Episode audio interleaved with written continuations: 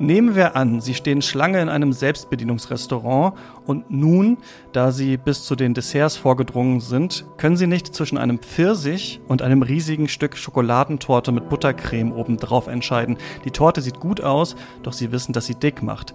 Dennoch nehmen Sie sie und essen sie mit Vergnügen auf. Am folgenden Tag schauen Sie in den Spiegel oder stellen sich auf die Waage und denken, hätte ich doch diese Schokoladentorte nicht gegessen, ich hätte stattdessen einen Pfirsich essen können. Ich hätte stattdessen einen Pfirsich essen können. Was bedeutet das und ist es auch wahr? Thomas Nagel, was bedeutet das alles?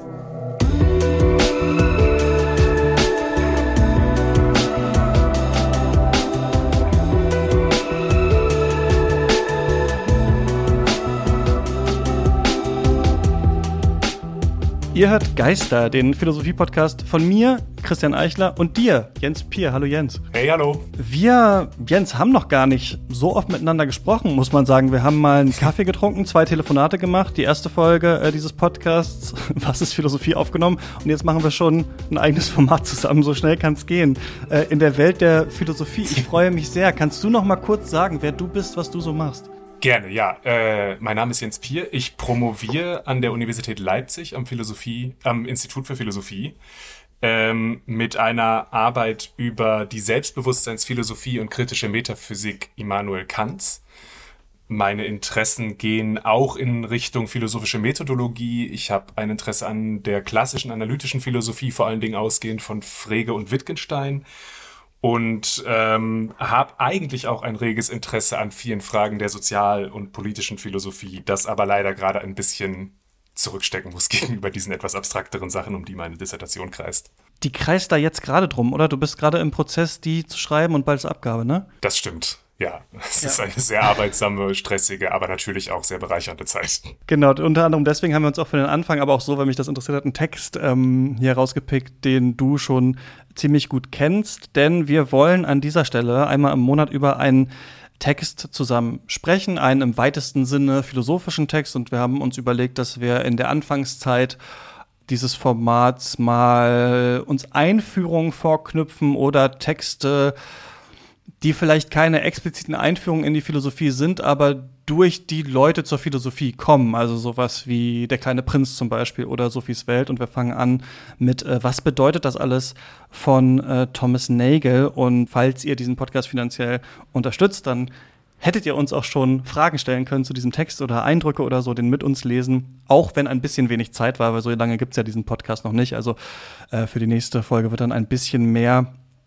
Zeit auf jeden Fall sein. Ähm, Jens, wer ist überhaupt Thomas Nagel? Thomas Nagel wurde geboren 1937 in Belgrad als Sohn ähm, jüdisch-deutscher Geflüchteter, die vor dem Naziregime und der Shoah geflohen sind. Er ist dann später äh, nach Amerika gekommen und hat schon in seinem Studium, in seinen Philosophiestudien eine sehr beachtliche Karriere an diversen, sehr renommierten Universitäten äh, hingelegt. Er hat seinen ersten Bachelor 1958 in, an der Cornell University gemacht, ist dann über die prestigereiche Fulbright Scholarship nach Oxford gegangen, wo er 1960 einen zweiten Bachelor gemacht hat, um dann nach Harvard zu gehen und 1963, also auch im zarten Alter von erst 26 Jahren, seinen Doktor von der Harvard University zu erhalten.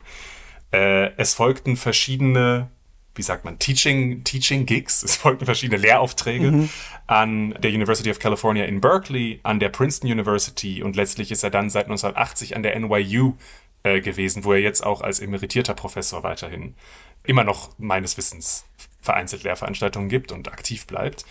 Thomas Nagel hat eine große Bandbreite an philosophischen Themen abgearbeitet. Er war so in dieser Zeit in der frühen zweiten Hälfte des 20. Jahrhunderts eine der wichtigsten mhm. Stimmen der sogenannten analytischen Philosophie, die in erster Linie also ausgeht von Sprach- und Begriffsanalyse, auch ein, eine starke Emphase hat auf formal logischen Mitteln. Aber Tom Nagel war gleichzeitig einer der AutorInnen, die sich Themen zugewandt haben, die damals nicht so im Mainstream lagen. Er hat äh, ein viel beachtetes Paper geschrieben, das heißt What is it like to be a bat?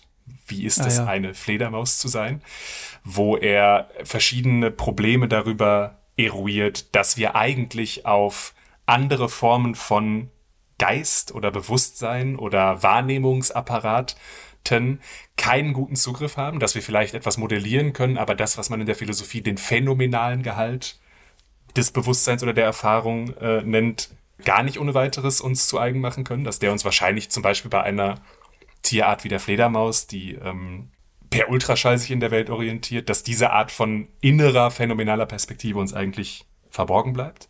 Oder dass es zumindest noch sehr viel mehr darüber zu sagen gibt, wie wir dessen Herr werden sollen, sozusagen, dieses, des, dieses Problems.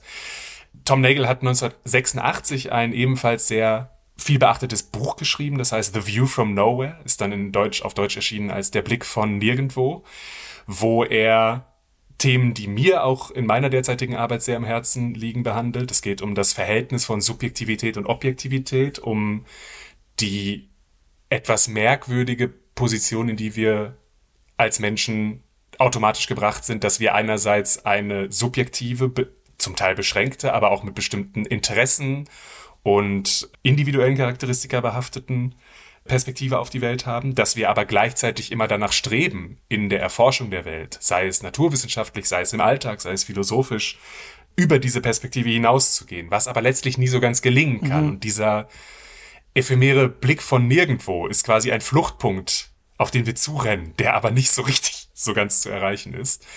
Es gibt noch viele weitere Monographien, Aufsätze und Aufsatzsammlungen von Nagel. Ein, zwei weitere, die ich noch, äh, die ich noch erwähnen möchte, ist The Last Word von 1997, ist ein tolles Buch. Und die bislang letzte Monographie von ihm, von 2012, Mind and Cosmos, Why the Materialist Neo-Darwinian Conception of Nature is Almost Certainly False. Hm. Ein Buch, das auch toll ist, weil Nagel als lebenslanger, sehr rabiater Atheist trotzdem da so Gedanken darüber hat, das, was man heute den Reduktionismus nennt, die ganz, ganz reduktiv nur auf Naturgesetze und den Naturalismus ähm, zu reduzierende Naturgesetze verfahrende Weltsicht kritisiert und sagt, wir müssen eigentlich davon ausgehen, dass es eine bestimmte Zweckhaftigkeit in der Welt gibt. Er wehrt sich dann trotzdem dagegen, dass irgendeinem Gott oder einer schöpferischen, intelligiblen Kraft zuzuschreiben, aber in dem aufgepeitschten äh, geistigen Klima der USA, in denen es in der öffentlichen Debatte häufig nur mhm. eine ähm, Opposition gibt zwischen radikalen, diesen sogenannten New Atheists und radikalen Bible Belt Christinnen, die wirklich an Kreationismus glauben, war dieses Buch dann dennoch sehr kontrovers, weil Nagel es ein wenig geschafft hat, eigentlich allen so ein bisschen auf die Füße zu treten. Und das, so streitbar dieses Buch rezipiert worden ist, ist es eigentlich eine schöne ähm, Versinnbildlichung davon, wie radikal und kompromisslos Nagel sein Leben lang eigentlich immer dem gefolgt ist, was er die Kraft des besseren Arguments oder den zwingenden Gang des Denkens gesehen hat. Genau, und der hat 1987 ein Buch rausgebracht, was bedeutet das alles, das so knapp 100 Seiten lang ist auf Deutsch, so ein kleines Reklamheft und das sich in zehn Kapiteln, also eine Einleitung gibt und dann noch neun weitere philosophischen Grundfragen widmet und hier so verschiedene Möglichkeiten zur Bearbeitung aufwirft und sich irgendwie an alle richtet. Also Nagel sagt, also jetzt vielleicht nicht an Kleinkinder, aber er sagt so ab 14 hat man eigentlich diese Fragen vielleicht schon im Kopf und ähm, Philosophie Interessierte können das gerne lesen. Diese Fragen sind, ich habe das jetzt mal anders zusammengefasst, als die Kapitelüberschriften sind, woher wissen wir etwas? Können wir glauben, dass andere ein Bewusstsein haben? Gibt es sowas wie eine Seele oder Psyche irgendwie unabhängig vom Körper? Wieso bedeuten Wörter etwas? Können wir freie Entscheidungen treffen? Was ist der Grund dafür, dass wir Dinge als moralisch oder unmoralisch ähm, wahrnehmen? Was ist unser Maßstab für Gerechtigkeit? Was ist der Tod? Äh, und wie soll man ihm begegnen und hat mein Leben, hat unser Leben, hat die Existenz überhaupt einen Sinn?